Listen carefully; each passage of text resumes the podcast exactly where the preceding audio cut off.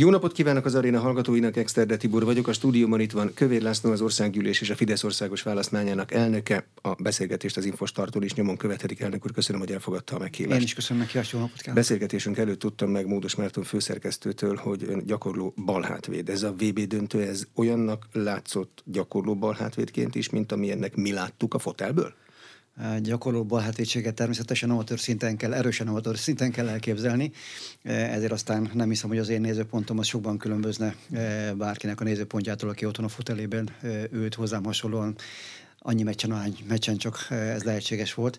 Én nekem ez egy izgalmas világbajnokság volt, nagyon sok meglepetéssel, alapvetően jó játékkal, kevés sportszerűtlenséggel, tehát hangulat is kiváló volt, tehát lehet, hogy voltak néhányan, akik féltek attól, hogy milyen lesz majd egy télelei világbajnokság, milyen lesz majd egy, egy katari világbajnokság a sivatag kellős közepén. Szerintem egy-két év múlva már semmi sem fog megmaradni az emlékezetünkben, csak a gólok meg a, a szép játék. Kit látott a legjobbnak? Messit? Igen, én nem vagyok messzi drukker, vagy hívő, nem szurkoltam az argentineknek eddig soha, most igen, de azt gondolom, hogy ő egy akkora klasszis a, a világ labdarúgásának, hogy így a pályafutásának a vége felé megérdemelte, hogy világbajnok lehessen, és ráadásul úgy lett világbajnok, hogy teljesen egyértelmű volt, hogy ez az argentin csapat miatta lett világbajnok. És a többieken is látszott, hogy mély alázattal, tehát nem valamiféle sztár tisztelettel, imádattal, de mégis mély alázattal tették a dolgokat a maguk helyén, és tudták, hogy Messi lesz az, aki a csapatot győzelemre vezeti. De Messinek is volt egy mély alázata. Még nekem is föltűnt, hogy jó néhányszor egyszerűen önzetlen volt. Átadta, passzolt, helyzetbe hozott. Igen, ő, ő egy ilyen játékos szerintem is ezért nagy, ezért a világ egyik legnagyobb játékosa. Én ezért is kedvelem egyébként többek között, mert nincsen semmilyen olyan alőrie, legalábbis kifelé ez nem látszik, ami néhány más nagy képességű játékosra, most hadd nem mondjak neveket, azért jellemző. Tehát nekem ő a legszimpatikusabb, és most ezen a tornán ő volt a legjobb, ez vitathatatlan. De eddig miért nem Argentinának drukkolt? Mert alapvetően inkább az európai focit kedvelem, vagy kedveltem. Fiatal koromban a hollandoknak, a Cruyff-féle generációnak voltam nagy szurkolója. Hát persze azért elsősorban, mert hogy a magyar válogatott akkor sem ért már föl arra a szintre. Aztán az angol foci az, ami kifejezetten kedveltem egészen mostanáig elvette a kedvemet tőle az igazság, hogy a britek valamilyen rejtélyes sokból kifőleg az átlaghoz képest is több politikát igyekeztek belekeverni a, a futballba, már pedig szerintem semmi keresni valója nincs a focipályán semmilyen politikai ideológiai megnyilvánulásnak. A, a latin focit az kevésbé kedveltem világéletembe, de most, ha idejtjük az, a, nem csak a dél-európai, hanem a, a dél-amerikai csapatokat is, akkor nekem egyébként addig, ameddig ki nem estek, addig a brazilok játéka tetszett a legjobban, és őszintén sajnáltam, hogy ahogy kiestek, de miután összekerültek volna az argentinekkel, tehát egy ágon voltak, így valamelyik csapatnak ki kellett volna így is úgy is esni még a döntő előtt. Jó ez így, ahogy van. Tehát Argentina a világbajnok megérdemelte, Messi pedig végre a világbajnoki trófeát is magasra emelte. Horvátokról mit gondolom? Itt vannak a szomszédban, és majdnem Én a, a, én a legutóbbi világbajnoki sorozat végén, amikor a döntőbe jutottak, akkor eh, írtam egy gratuláló levelet a házelnök kollégámnak Horvátországba, amiben kifejtettem, hogy eh, ez nem csak az ő sikerük, hanem Közép-Európa sikere, tehát itt eh, valóban van egy, szerintem van egy olyan sorsközösség, egymásra utaltság, ami indokoltá teszi, hogy örüljünk egymás sikereinek. Azt még nem mondtam, hogy a közép-európai csapatoknak drukkoltam elsősorban, hogy minél tovább jussanak a lengyeleknek, a szerbeknek, a horvátoknak, és nem csak a végeredmény alapján, hanem a előzetes esélylatolgatás alapján is a horvátoknak volt a legtöbb esélye, hogy, hogy a legmesszebb jussanak. Azt nem gondoltam volna, hogy újra eljutnak a legjobb négy közé, de nagyon örültem neki, mert a másik olyan játékos, aki valóban óriási tehetség, óriási képességű ember a pályán, és közben pedig nagyon szerény és nagyon szimpatikus jelenség az a Modric, tehát a, ő a másik kedvencem az egész mezőnyben. Világbajnokság mellett más események is vannak, például az orosz-ukrán háború. Ez a világ geopolitikai térképét megváltoztatta?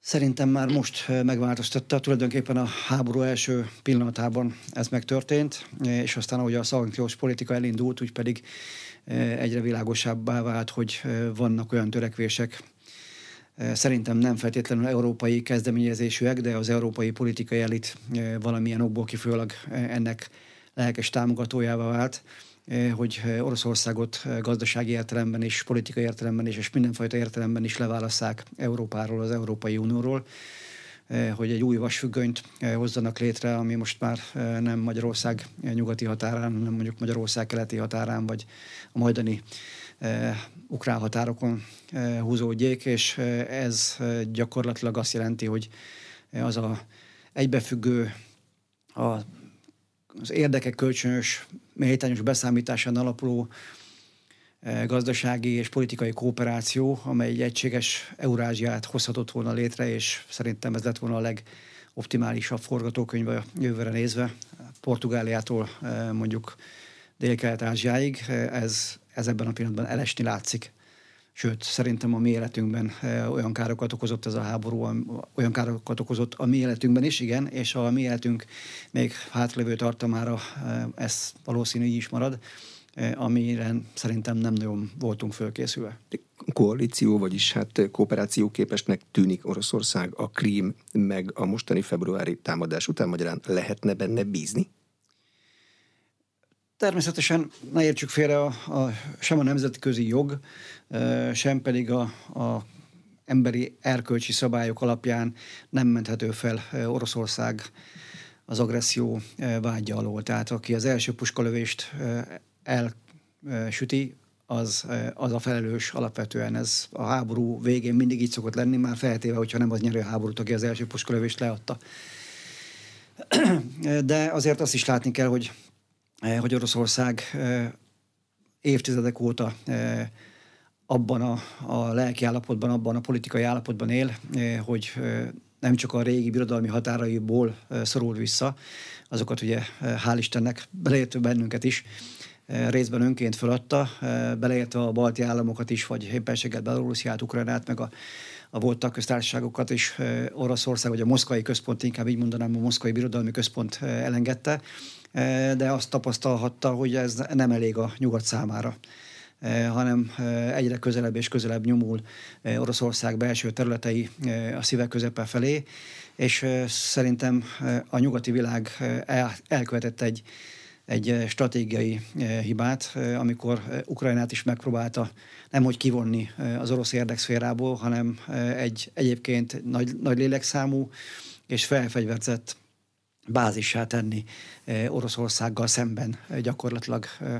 És szerintem az orosz politikai vezetés úgy érezte, hogy ez az a pillanat, amikor tovább nem hátrálhat. Most még úgy érezte, hogy van ereje arra, hogy megakadályozza ennek a forgatókönyvnek a végigvitelét, de nem biztos, hogy 20 év múlva még lesz abban az erőállapotban Oroszország, hogy ezt, ezt a folyamatot visszafordítassa. Tehát Oroszország indította a háborút, de Oroszországot és Ukrajnát is sajnálatos módon ebbe a háborúba belerángatták. Méghozzá olyan érdekek alapján, amelyeknek, amelyek sem Oroszország, sem pedig Ukrajna jövőjét nem igazán teszik, hogy mondjam, fényesé. Mi lesz a mi, a magyar pozíció, meg a kelet-európai országok pozíciója? Attól függ, függni, hogy hol fog húzódni a vasfüggöny a háború végén?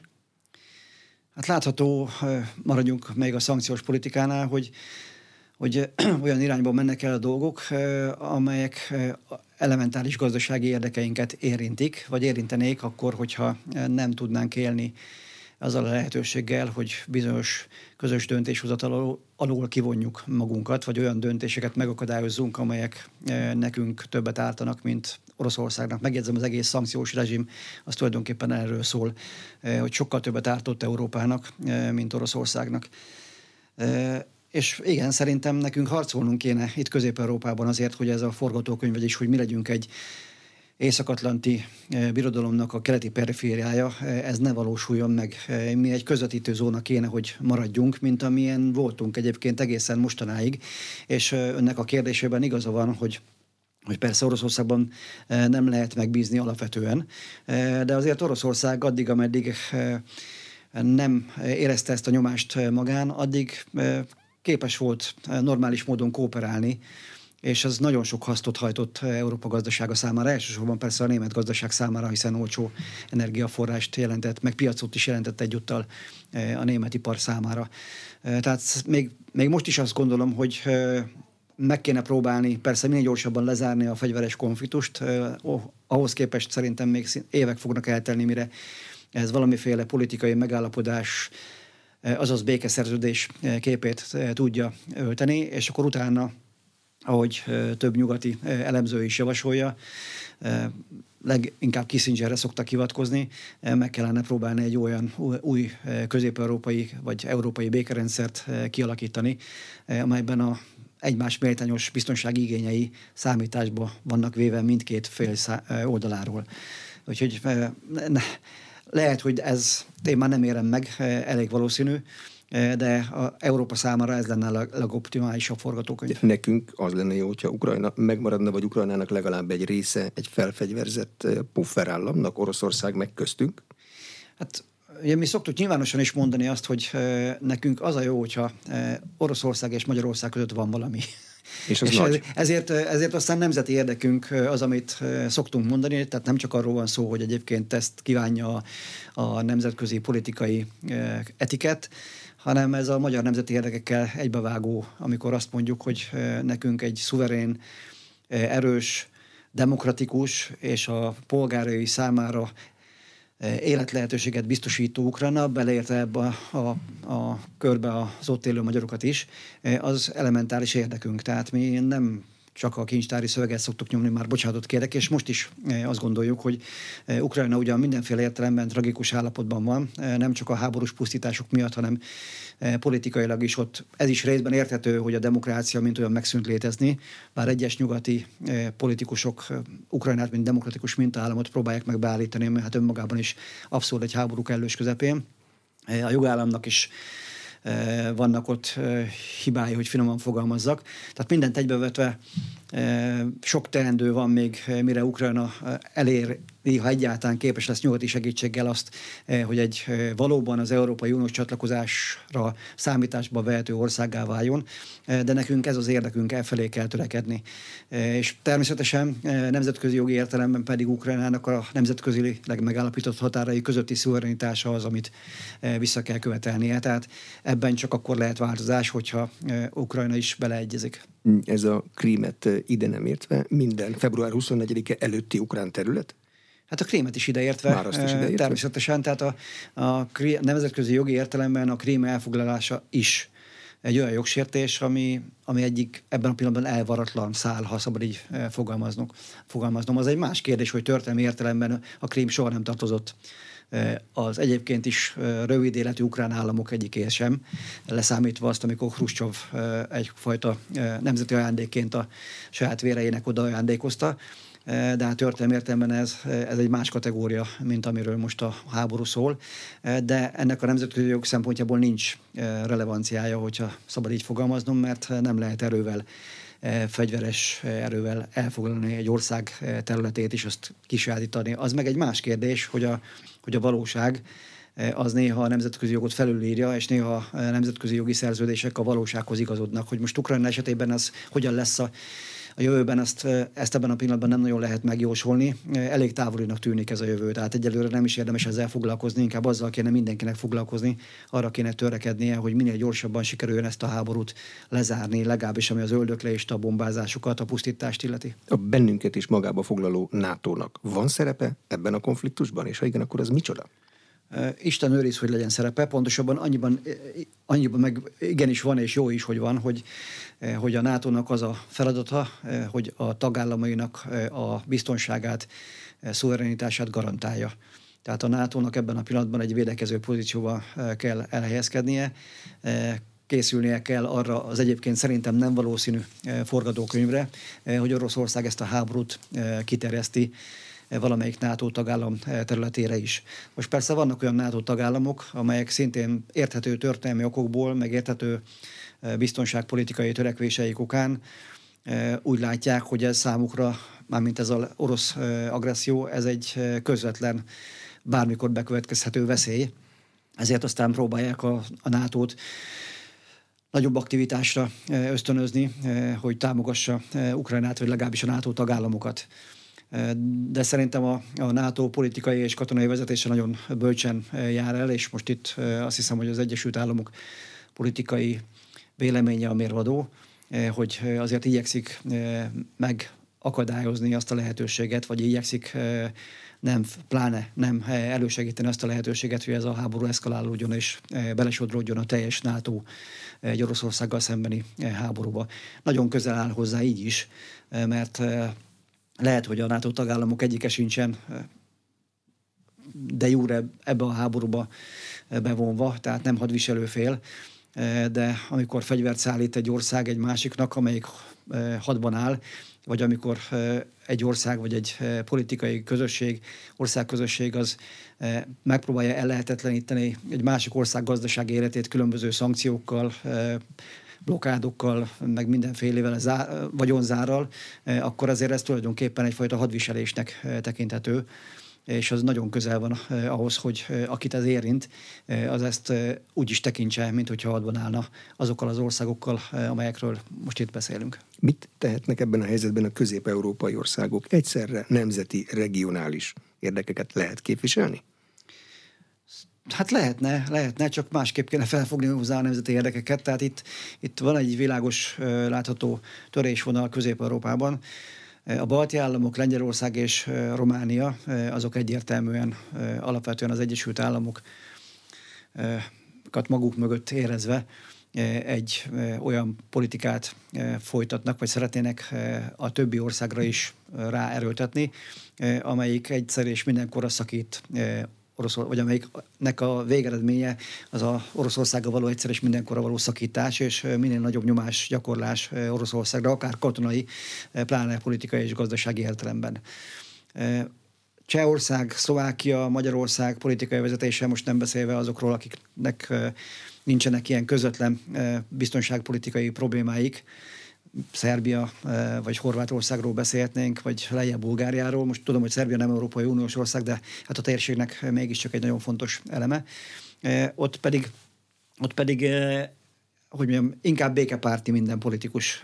Lásd a horvát elnökötök elég hogy is mondjam, karcosan néha a saját kormányával szembe menő módon nyilvánít véleményt az európai politikáról az ukrán-orosz konfliktus kapcsán.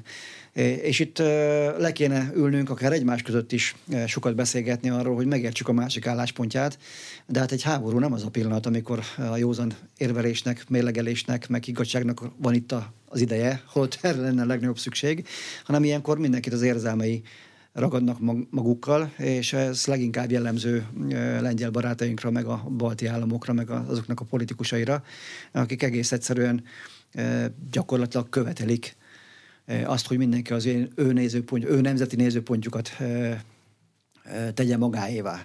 Mi pedig csendesen, óvatosan próbáljuk felhívni a figyelmet arra a hosszú távú kárra, Eh, ami most itt napról napra bekövetkezik, eh, ami közép-európai pozícióinkat eh, illetően legyen szó a gazdasági helyzetünkről, az inflációról, az energetikai problémáinkról, vagy legyen szó arról, hogy megszűnik a normális kereskedés, kooperáció Oroszországgal, vagy ne adj Isten, Oroszország után következik majd Kína, akit szintén megpróbálnak Európáról leválasztani, és akkor gyakorlatilag itt maradunk, ahogy az előbb említettem, egy perifériaként, aminek már egyszer elszenvedtük minden hátrányát át 90 előtt. Közép-Európában van kivel tárgyalni, a szlovákok kormánya éppen most billeg. Hát velük éppen nincs, mert nem tudjuk pontosan, hogy kivel eh, kéne tárgyalni. A, a cseh kormánykoalíció is meglehetősen színes, tehát eh, más politikai családba tartozik, és talán más véleményt eh, oszt a világ dolgairól a miniszterelnök.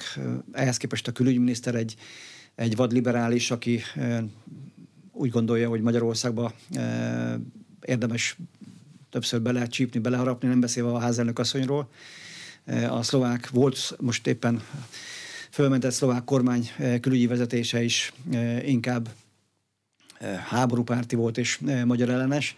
Lengyel barátainkkal pedig hát azért nehezült el a, a kommunikáció, különösen nyilvánosan, mert ott egy nagyon éles belpolitikai küzdelem zajlik. A PO, azaz hát nem is tudom, mondjuk így a liberális polgári oldal, meg a jelenlegi kormánykoalíció, amelyik pedig hát inkább a Fideszhez áll közel értékrendjét, meg politikáját tekintve között. És ennek a konfliktusnak az egyik ütőkártyája az orosz, az orosz-ukrán háború. És itt a a liberális baloldali párt az úgy próbálja beállítani Magyarországot, mint orosz barát országot, és ebben az értelemben azzal vádolja meg a saját politikai ellenfelét, hogy a magyar kapcsolat miatt gyakorlatilag a, nemzeti, a nem, lengyel nemzeti érdekeket sértik meg hiszen egy olyan, olyan országgal ápolnak szoros szövetséget, amelyik a legfontosabb nemzeti érdekük tekintetében az ellenkező oldalon áll. És itt nem olyan soká lesz választás Lengyelországban, tehát ott egyre élesedik a, a belpolitikai küzdelem, feszültség, tehát nem tudjuk, hogy mikor lesz Lengyelország újra abban a helyzetben, hogy a jövőre is tudjon koncentrálni, ugye a stratégiai víziókról lehessen velük beszélgetni. Lengyelekkel, ha nyilvánosan elnehezül a, kom- a kommunikáció, nem jön, nem nyilvánosan egy olyan üzenet, hogy nyugalom, ez belpolitika választás lesz? Történt egyfajta fordulat azért, az jó, hogy nem felejtem ki. Tehát azért a, a korábbi kemény nyilatkozatok után, amelyeket hivatalban lévő lengyel politikusok, tehát a miniszterelnök úr akár, vagy a a kormányzó párt elnöke, mások is tettek a magyar álláspontot bírálandó, azért ezek után egyszer csak előkerült, talán nem utolsó sorban a, az Európai Bizottsággal fönnálló vitájuk okán előkerült az, hogy jó-jó, van, amiben nem értünk egyet, és persze ezek fontos kérdések, de hogyha ezekben nem értünk egyet, és nem is fogunk tudni valószínű dűlőre jutni, akkor inkább koncentráljunk újra azokra a kérdésekre, amelyekben viszont egyetértünk, és amelyekben közösek az érdekeink. Tehát eh, ez egy józan hang volt, és eh, örülök neki, hogy ez eh, egyfajta fordulatot jelentett. Jó lenne, hogyha ez Pozsonyban is, meg Prágában is hasonlóképpen elhangozna, tehát a visegrádi négyek vissza tudna térni arra a nyomvonalra, amin egyébként odáig járt, hogy minden olyan kérdést, amiben nem volt egyetértés, azt kívül rekesztettek a tárgyalóasztalon, meg a tárgyalótermeken, e, és azokra a kérdésekre koncentráltak, elsősorban e, gazdasági együttműködésre, infrastruktúrális e, közös építkezésre, vagy éppenséggel a, a közös regionális érdekek érvényesítésére a brüsszeli központban, amelyekben értelemszerű egyezés vagy érdekazonosság volt. Hát azért emeljük ki annak a furcsaságát egyszerre, és örömteli volt át, hogy amikor a Visegrádi négyek a legjobban működött, még a háború kitörését megelőzően, akkor a négy miniszterelnök négy teljesen különböző pártcsaládhoz tartozott. Tehát eh, Robert Fico a szociáldemokratákhoz, a Babis a liberálisokhoz, mi ugye a néppárthoz, amíg ki nem utáltak onnan bennünket, a lengyel miniszterelnök pedig hát a, a konzervatívokhoz. Tehát itt teljesen színes kormányzati leosztás volt, most meg el is tekintek a koalícióktól ott, ahol nem egyszínű volt a koalíció, és mégis kiválóan együtt tudtunk működni. Tehát, hogyha az akkor működött, akkor az működhet a jövőben is. De most, hogy a v kapcsolata a háborúhoz igazodik az oroszokhoz való állásponthoz, bilaterális, kétoldalú kapcsolatok azért vannak? Vannak természetesen. Hát valaki csak Szijjártó Péter mozgását, útjait, tárgyalásait próbálja nyomon követni, ami nem egyszerű, mert, mert egy nap három országba fordul meg, plusz még Magyarországon átad valamit. Elnézést kérek, hogy a, a legstrapabíróbb, legnagyobb munkabírású és egyik legnagyobb teljesítmény felmutató miniszterünkről látszólag iróniával beszélek, de tényleg hát ezt nem lehet másképp csak a csodálat hangján még minősíteni. És ha interjút kérünk tőle, akkor fél órán belül ad. Abszolút, Ez még hozzá van, tehát, tehát, én nem is tudom, hogy ez olyan lehetséges fizikailag, tehát lehet, hogy dublőrt alkalmaz, de most mindegy, tegyük félre itt a, az ízetlen tréfákat. Tehát, ha csak valaki őt figyeli, akkor azt láthatja, hogy igen, hol itt, hol ott, most legutóbb éppen Szlovákiában tárgyalt, és akkor nem csak arról volt szó, hogy ezeket a vitás kérdéseket próbálta megvitatni, hanem megállapodott néhány híd átadásáról, vagy építéséről, és itt tovább, és itt tovább. Tehát Szlovákiáról mondjuk ragadjuk ki ismét a, a Visegrádi négyek közül valamelyik országot, Hát Szlovákia a második kereskedelmi partnerünk, tehát nem engedhetjük meg magunknak semmi, sem pedig a szlovákok, hogy néhány kérdésben elfoglalt, akár radikálisan eltérő álláspontunk is az egyébként kiváló együttműködés rovására menjen, mert azon mindkét ország veszítene. Lát-e valamilyen világosan megfogalmazható középutat az energiabiztonságot figyelembe velő racionális, meg az ideológiai, erkölcsi, a háború megengedhetetlenségét hangoztató álláspont között? Hát most, hogyha cinikus akarnék lenni, de nem én vagyok cinikus, hanem eh, azok, akikről beszélek, akkor eh, azt mondhatnám, hogy ezt a nyugati országok már megtalálták, mert miközben eh, teliszájjal hirdetik a, a, az európai értékek meg a, a nemzetközi jogvédelmét, és Oroszországot mindenféle bűnökkel vádolják meg, akár alappal, akár alaptalanul is. Azon közben azért igyekeztek a lehetőségükre rendelkezésre álló idő alatt mondjuk jól bespájzolni orosz olajból, meg orosz gázból. Tehát De a kereskedelmi volumenük a szankciók bejelentése után radikálisan megugrott Oroszországgal. De ezt nem lehet mondani, hogy a biznisz az első. Ez Hát lehet ilyen álláspontot megfogalmazni, vagy ez csak fű alatt lehet csinálni? Fű alatt lehet. Tehát nem, ők ezt, hogy nem hirdették, csak hát azért a számokból egyértelműen kiderült, tehát nem is volt ez titkos.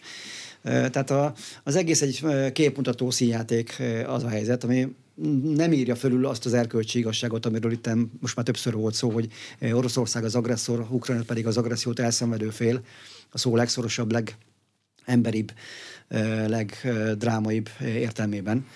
Tehát ezt nem írja felül, de attól még a nyugatnak a magatartása rettentően képmutató, és tulajdonképpen irracionális is, mert hosszú távon az európai gazdaságot, nem is hosszú távon, már rövid és középtávon az európai gazdaságot teszi tönkre. Tehát itt nem menjünk el még amellett az apróság mellett, most idézőjelbe téve természetesen, hogy az Egyesült Államok a nyílt protekcionista gazdaságpolitika útjára lépett. Tehát komoly állami támogatást nyújt a polgárainak, meg a cégeinek annak érdekében, hogy az Egyesült Államok területén gyártott például okáért autókat vásárolják meg. Ezennek kedvezmények eredményeképpen mondjuk az amerikai gyártású autók, lehet, hogy a számok nem pontosak, de a nagyságrend az igen, legalább 25-30 százalékkal olcsóbbak, eh, mint hogyha eh, valaki Amerikában európai autót akarna vásárolni. Ez nyilvánvaló sértő, mindenféle szabadkereskedelmi szabályt, megállapodást sért, és természetesen sérti az európai autógyártóknak az érdekeit, jogos érdekeit is. Most ehhez képest az európai tagállamok vezetői, az Európai Tanács, bocsánatot kérek a kifejezésért, ilyen nyálcsorgató bambasággal figyeli az eseményeket, és még csak egy kemény, kirohanásszerű, verbális reakciót sem láthattunk tőlük, nem hogy valamiféle ellen lépést, valamiféle védekező lépést, hogy mondjuk tegyük mi is ugyanezt. De tudom, mi is benne vagyunk, és nekünk autógyáraink hát, vannak Magyarországon. Miközben ugye nem mi határozzuk meg az Európai Unió irányvonalát, azon közben elszenvedői vagyunk minden hülyeségnek, ami Brüsszelből, vagy Berlinből, vagy kevésbé Párizsból, ott még a józanságnak a maradékát fel lehet fedezni, érkezik. Eh, tehát a, a, kéne valami normális középút valóban, de leginkább az kellett volna, hogy bele sem menjünk egy olyan utcába, ami eleve zsákutcának tűnt már az első pillanattól fogva. És hogyha ebben nem mentünk volna bele, ebbe az őrült szankciós politikába, hanem más megoldásokat próbáltunk volna találni, hogy tárgyalóasztalhoz késztessük eh, Oroszországot, akkor lehet, hogy most eh, nem lennénk ebben a feloldatatlan eh, erkölcsi dilemmában, hogy miközben azt mondjuk, hogy Oroszországot a szankciókkal meg akarjuk, meghátrálásra akarjuk készíteni, valójában mi vagyunk azok, akik ennek a szankciónak minden negatív következményét viseljük. Lett volna B-terv? Tudom, hogy most már késő, mert most már vannak szankciók, de mivel lehet Oroszországot meggyőzni? Hát van ugye egy olyan, van, vannak olyan szituációk az életben is, meg még a matematikában is, ha mennyire vissza tudok emlékezni, eh, vannak olyan egyenletek, aminek nincs megoldása. Eh, na most, eh, mert mondjuk valamilyen feltétel hiányzik hozzá.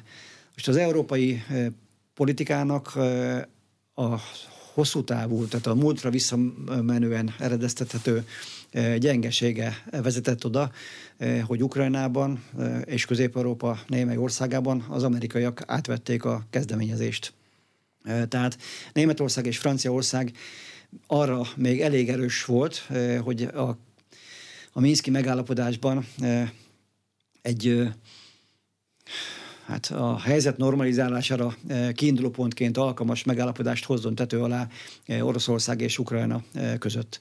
Azonban arra már nem volt elegendő ereje, hogy ezt be is tartassa, Most itt persze az ukránok az oroszokat, az oroszok az ukránokat vádolják azzal, hogy megsértették a megállapodást, ilyen meg olyan meg olyan ponton. Ebben van véleményem, de ezt most inkább hagyjuk. És ennek volt az a következménye, hogy a két konfliktusban részes fél semmelyike nem arra törekedett, hogy hogyan lehetne ebből a konfliktusból kijönni, hanem ellenkezőleg hogyan lehetne befelé menni, és megszerezni azt, amit még fontosnak tartottak volna, vagy visszaszerezni azt, amit egyébként abban a pillanatban veszni láttak. És amikor kitört a háború, amire senki nem számított, vagy legalábbis senki nem állította azt, hogy ő, őt nem lepte meg Putyin, meg Oroszország lépése a háború kirobbantására, Onnantól kezdve pedig teljesen kiesett a kezünkből, mármint az Európai Unió kezéből a fonál, és egy gyors, elhamarkodott reakció sorozat volt ennek az elleplezésére a megoldás, és ez volt az a szankciós spirál, amiben belekerült az Európai Unió, miután a mindig éppen aktuális szankciós csomagot eh, nevezték olyan üdvözítőnek, amelyik majd most megoldja a helyzetet, most megállítja az orosz agressziót, eh, majd most Oroszországot érdekényszerítette, és amikor ez kiderült, hogy hát ez mégsem jött be, akkor ki kellett találni egy újabb szankciós csomagot. Amikor az sem, akkor még egyet. Most már a 9-nél járunk, hogyha eh, jól számolom, és most már, most már vissza is fordultak kommunikáció szempontból Brüsszelben. Azt állítják, ami hazugság, tehát szintiszta hazugság, hogy ők sosem mondták azt, hogy a szankcióval lehet Oroszország Oroszországot meghátrálásra késztetni a háborúban. Sosem mondták azt, hogy a szankció vezet Oroszország lefegyverzéséhez, de hogy nem mondták, hazudnak. Emlékszünk rá, hogy nem, nem így van. De ez valami szolidaritás például a magyar kormány részéről, hogy megszavazza a szankciókat? Nincs más lehetőségünk? A kérdés jogos, és a, a parlamentben az ellenzékiek is sokszor fel is teszik, és ráadásul miközben ők azért értik a helyzetet, úgy teszik, mint hogyha nem, ért, nem értenék. Tehát Magyarország hogy mondjam, mi a saját eh, felfogásunk szerint eh, egyenrangú és pláne egyenjogú tagjai vagyunk a, az Európai Uniónak. És nem is vagyunk a legkisebbek, nem is vagyunk kisország. Néha ilyeneket mondunk magunkról, de nálunknál kisebbek, vagy vele, velünk egy súlyúak kiszoktak bennünket igazítani, hogy nem Magyarország, nem kisország, hiszen akkor Luxemburg micsoda. Hozzáteszem, hogy Luxemburgnak a gazdasági potenciálja természetesen ehhez képest jóval nagyobb, mint Magyarországé. De, de azért mégis vannak erőviszonyok. Vannak olyan döntések, amelyekben Magyarországnak nincs idézőben téve vétójoga, bár ez a vétójog egy rossz kifejezés, mert valójában nincs vétó, hanem közös döntéshozatal van. Ami látszólag csak szemantikai különbség, de egy súly, fontos súlyabb bíró különbség. Tehát nincs arról szó, hogy van egy közös döntés, amit valaki megakadályoz, hanem arról van szó, hogy nincs közös döntés addig, ameddig mi hozzájárulásunkat nem adjuk ehhez. De nem lehet mindig mindenben kerékkötő Magyarország, mert van egy politikai lélektani mozgástér is. Tehát, hogyha azt látják a politikai partnereink, hogy az ő szempontjukból teljesen észszerűtlenül csak a kerékkötés szándékával akadályozunk meg olyan döntéseket, amiben egyébként a többség egyetért, akkor egy idő után jogosan vethetik föl azt, hogy megsértjük az unió alapelveit, amiben a, a a lojális együttműködés egy fontos alapelv. Most ebben a pillanatban az ellenkezője igaz. Az uniós érti meg Magyarországgal szemben nem egy esetben a lojális együttműködés alapelveit. És Magyarország, ha csak annyit tud elérni a magyar kormány, hogy Magyarországot a számára a leghátrányosabban érintő szankciós következmények alól kivonja, akkor szerintem az a helyes, hogyha csak ennyire törekszik, és ha tud, akkor kompromisszumot kössön. A kompromisszumnak az a lényege, hogy mindenki, aki abba az irányba akar menni, az hadd menjen, de bennünket ne rágassanak magukkal, de mi nem is akadályozzuk meg, hogy a többiek menjenek a maguk feje után. Tehát egy világos célt kell kitűzni, amikor Magyarország a közös döntéseket elkészíti, és abba az irányba törekedni, például, hogy magyar energiabiztonság az megmaradjon, és minden más az meg lehet közös döntés? Igen, de szerintem ezt mindenki így csinálja. Tehát ez most a világ úgy csinál, vagy az Európai Unió, mint hogyha most a magyarok felfedezték volna a csövön lukat, holott már az uniós tagságok kezdetekor jó néhány olyan ország volt, Dánia az egyik legtipikusabb példa, a britek is ilyenek voltak, míg ki nem léptek, ahol már eleve a csatlakozáskor bizonyos feltételeket támasztottak, hogy ők miben nem akarnak részt venni. Például Dánia nem része a közös menekültügyi rendszernek, tehát szuverén politikát folytathat a menekültügyek tekintetében, és senki nem tud ellene indítani olyan kötelességszegési eljárást, mint amilyet Magyarországgal szemben megindítottak. Hányféleképpen születhet most törvény az országgyűlésben? Jogszabály, egy rendkívüli jogrend van, a kormány rendelettel tud ezzel alatt kormányozni. A törvény csak egyféleképpen születhet, hogy valaki betereszti a javaslatot, és a parlament pedig elfogadja. Tehát a, de a kérdést lényegét nem akarom megkerülni. A rendkívüli jogrend felhatalmazásával élve a kormány bármely törvényt módosíthat, hatályon kívül helyezhet, vagy olyan rendeletet alkothat, ami gyakorlatilag törvényel ér fel, egészen addig, ameddig ez a jogrend érvényben van. Amikor a veszélyhelyzet megszűnik, akkor ezek a, a kormányzati döntések, ezek annyiba, a, ha a parlament ezeket nem emeli törvény erőre, azaz nem illeszti be a törvényes jog, jogrendbe, akkor ezek hatályukat vesztik.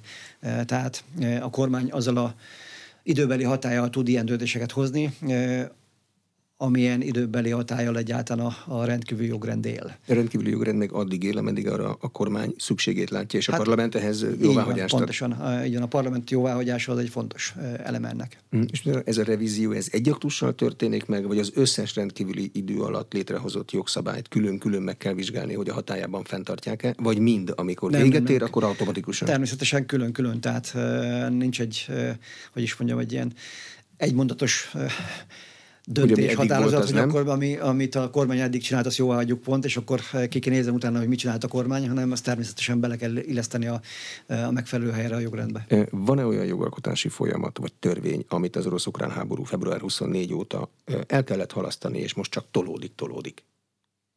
Hát most erre a kérdésre írtelen nem tudok válaszolni, szerintem nincs. Nincs ilyen, tehát a törvényalkotás és a kormányzás, vagy a, vagy a kormányzati jogszabályalkotás között a, az egyik különbség az éppen arról szól, hogy a törvényeket arra alkotjuk, hogy hosszú távon egyfajta keretet biztosítsanak a, az életnek, beleértve a végrehajtó hatalom működését is. Tehát egyfajta felhatalmazást jelent minden törvény arra, hogy a végrehajtó hatalom egyébként a, ezen keretek között a, napélethez igazodóan szabályozza a különböző területeket. Tehát a, a, eddig is létezett törvényalkotás, meg létezett kormányzati rendeletalkotás is, azon, azon belül még miniszteri rendeletalkotás is, és tovább, és tovább. Tehát most annyi történik, hogy a kormánynak a jogkörét kiterjesztjük olyan területekre is, ahol addig csak a törvényhozás hozhatott érvényes döntéseket és aztán ezeket eh, természetesen, ahogy ez elhangzott, eh, utólagosan eh, jóvá kell hagyni, vagy pedig fordítva meg kell szüntetni az érvényüket. Az Európai Uniónak tett úgynevezett feltételességi eljárásban 17 vállalást tettünk, ez meg van 27 úgynevezett szupermérföldkő is. Amit a parlament eddig csinált, az megfelelő? Technikailag, törvényalkotásilag, mert politikai kritikák már most jönnek vele kapcsolatban. Hát a politikai kritikákat azért nem értem, mert, mert mi gyakorlatilag mindenben teljesítettük a, azokat az elvárásokat, amelyeket persze egy alkufolyamatban, egy tárgyalási folyamatban konkretizáltunk az Európai Bizottsággal.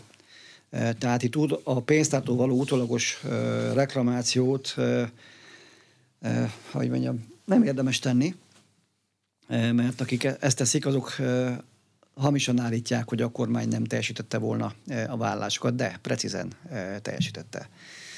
E, ezek közül még van, ami elmaradt, úgy értem, hogy időben átsúszik a tavaszi törvényalkotási teendőink közé.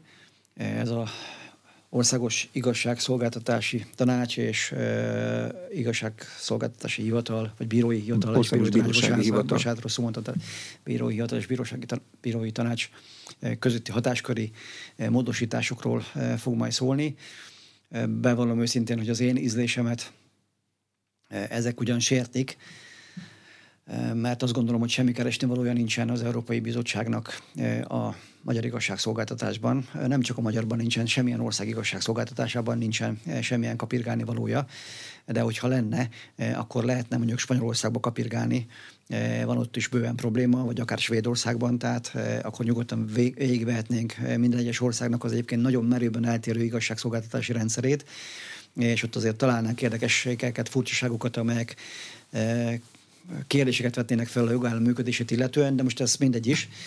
A magyar alkotmányosságot és talán még a szuverenitást sem sértik ez, ezek a, a a javaslatok, elvárások. Ha sértenék, akkor a kormány nem ment volna bele, vagy hogyha belement volna, akkor nagy valószínűséggel én, mint egy törvényhozó, a képviselők egyike, én ezt biztosan ellenezném.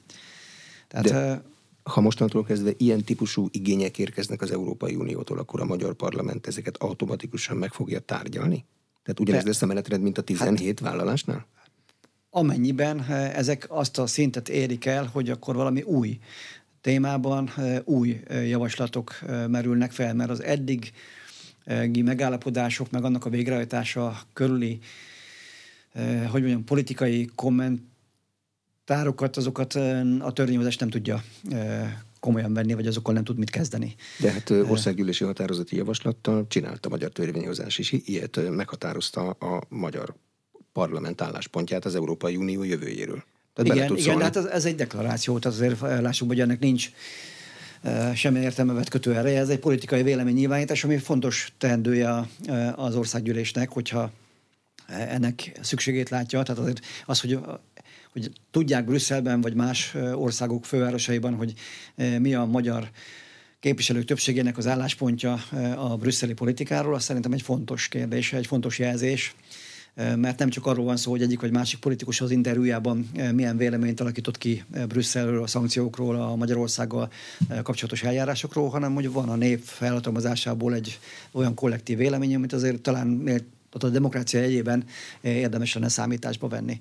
De ebben a pillanatban az ilyen-olyan kritikákra visszatérve még, olyan kritikák vannak, amelyek hát hogy is mondjam, kicsit még nevetségesek és szánalmasak is, tehát például a kokáért a, a vagyonbevallási rendszerünk hosszú-hosszú időn keresztül, de súlyos verbális kritika érte a bizottság az unió részéről, hogy ez nem elég átlátható most nem tudom pontosan megmondani, visszaemlékezni, hogy hány oldal, de egy kis füzetecske volt a magyar vagyonbevallási rendszernek az egyik eszköze. Mondtuk, hogy hát ha az nem elég jó, akkor talán átveszük az európai gyakorlatok legszebbikét, az Európai Parlament vagyonbevallási rendszerét, az körülbelül két oldal, és sok mindenről kell nyilatkozni, csak a vagyonról nem. Akkor mondták, hogy hó, hát ezt nem, nem így gondolták, de szó sincs arról, hát az így még rosszabb. Nem volt elég megható érv, hogy hát azt éppen a Brüsszelből, az Európai Parlamentből vettük. Akkor na mégis, akkor inkább térjünk vissza az eredetihez, de hogy azért ne legyen nekünk igazunk, egy-két ilyen szépészeti beavatkozást még azért tegyünk, ezt is megtettük, visszahoztuk. Ez egy kicsit megalázó volt őszintén szóval. Mondom, ha nem azt néznénk, hogy ki próbált itt bennünket ilyen helyzetbe hozni, akkor még megalázva is érezném magamat, hogy itt szórakoznak velünk törvényhozókkal, mint valami bábukkal. De mindegy, ez, az ember ezen felül emelkedik a nemzeti érdekek okán. Visszahoztuk a régit, mondom néhány változtatással, most az a kritikája eh, a bizottságnak, aki elfogadta eh, a törvénytervezetet. Tehát minden egyes törvénytervezetet, amit benyújtottunk, azt velük egyeztettünk, mielőtt a parlament elé került volna, és azon módosítást nem hajtottunk végre. Eh, hogy szerintük bele kéne még rakni a vagyonbevallási kötelezettségek közé a külföldi ingatlanokról szóló bevallást is.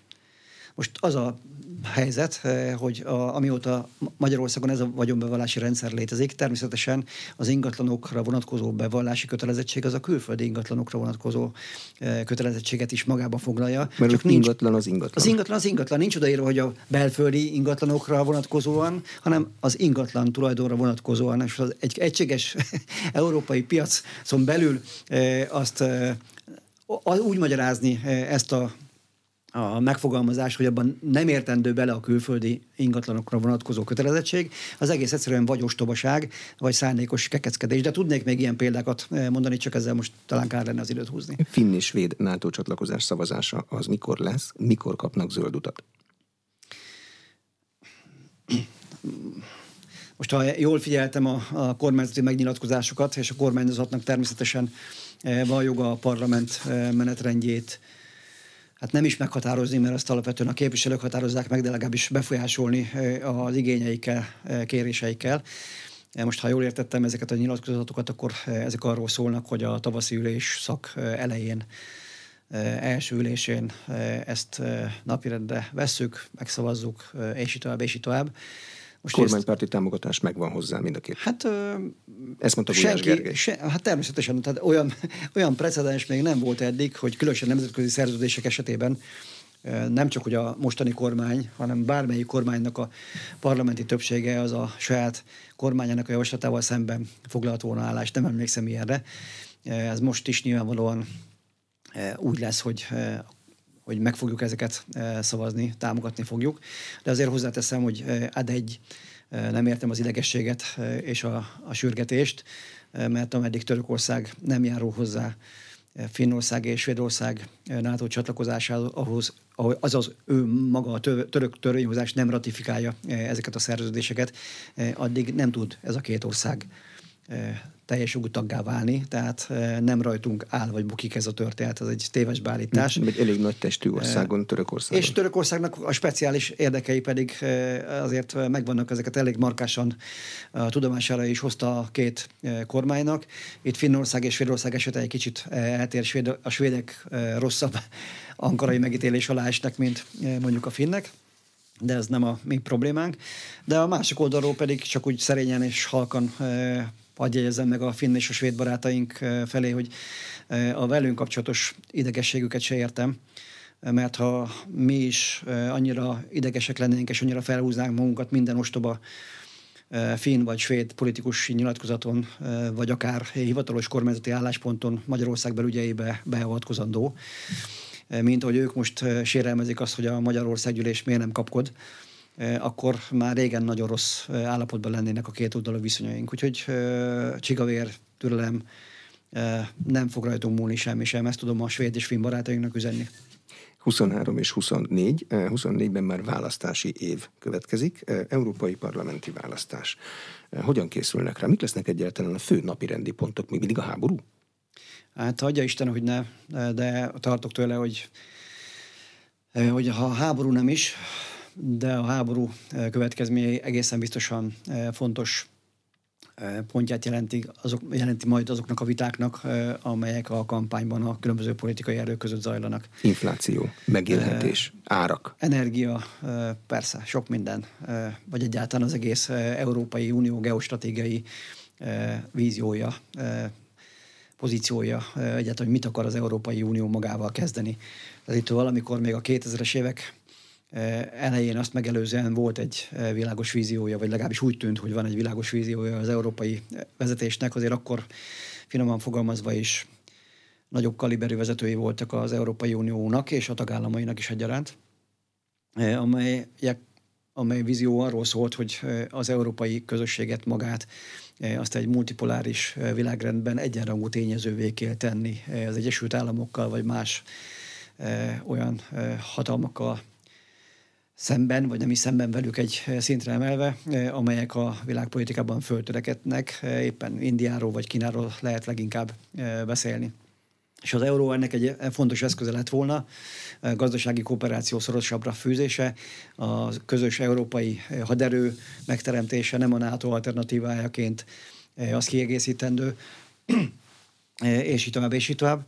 Csak sajnos ez, ez derékba tört. Most már lehet mondani, hogy nem lelassult ez a folyamat, hanem tulajdonképpen be is fejeződött. Meg lehet oldani a következő választásokon a kérdést azzal, hogy egy kormány képes az embereket megvédeni az áremelkedéstől? Szemmel láthatóan ez olyan mértékű, hogy semmelyik kormány nem tudja a sajátjait megvédeni, szinte semmitől. Hát van egy mozgástér, amit persze minden kormány be tud játszani, de az alapvető trendeket semmelyik nemzeti kormány nem tudja meghatározni. Tehát az Európát, sőt a világot talán 40 év óta példátlan módon sújtó infláció az elég egyértelműen a háborúhoz köthető Vannak ugyan, akik azt mondják, hogy a háborút megelőzően is voltak ilyen jelek, ezek, ez igaz is, tehát valószínűleg én nem vagyok közgazdász, de azt hiszem, ezt mindenki elfogadhatja hogy infláció lett volna, és az is elég komoly problémát okozhatott volna mindenkinek. De az, hogy ez ilyen 20% fölé ugorjon mondjuk a, a háború térség közvetlen szomszédságában, vagy akár Britanniában, Nagy-Britanniában, az Egyesült Államokban is arról beszélnek, hogy 10% fölötti infláció 40 éve nem volt, és az ott tényleg sokkolja az embereket. Ez azért egyértelműen a háborúhoz köthető. Tehát a háború befejezése és a háború következményeknek a kezelése az egy stratégiai kérdés az Unió számára. És nyilvánvalóan az európai parlamenti választás majd erről is fog szólni, hogy milyen nyomvonalon induljon újra egy újabb ciklus kezdve az Európai Unió tovább. Annak van nagyobb esélye nemzeti kormányok szintjén, amelyik egy jobb megoldást kínál a válság okozta károk enyhítésére? Én azt gondolom, hogy hát, ha mindenki a saját nemzeti érdekeiből indul ki, az már egy jó kezdet.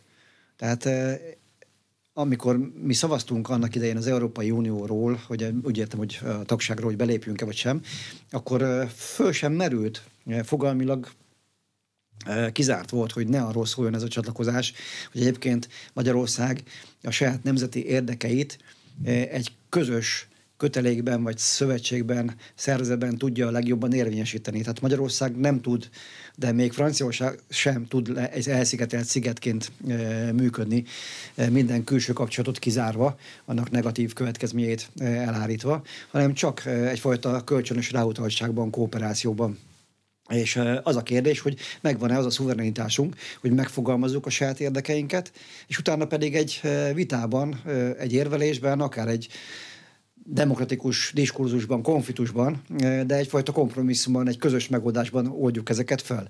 És szerintem ez az uniónak a lényege, az alapvető filozófiai kiinduló pontja. Tehát mindenki, aki eltől eltérő politikát próbál megvalósítani, az szembe megy azzal, amiért ezek az országok létrehozták az Európai Uniót, az Európai Közösséget annak idején. És most, hogy nemzeti érzelmű konzervatív kormányok kerülnek-e majd pozícióba mondjuk az Európai Parlamentbe, vagy a bizottságban, annak van jelentősége az Európai Unió működésére vonatkozóan. Tehát paradox módon lehet, hogy úgy tűnik, hogy ez paradoxon, menél nemzetibbek lesznek azok a kormányok, amelyek az Európai Tanácsban majd képviseltetik magukat. Ez persze nem az Európai Parlamenti Választás dönti el, de annál, annál nagyobb eséllyel fog Európa egy saját európai közös érdekeit tekintve egy optimálisabb politikát kialakítani.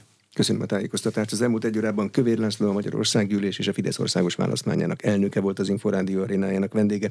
A műsor elkészítésében Módos Márton főszerkesztő vett részt. A beszélgetést az infostart.hu oldalon is figyelemmel kísérhetik. Köszönöm a figyelmet, Exterde Tibor vagyok.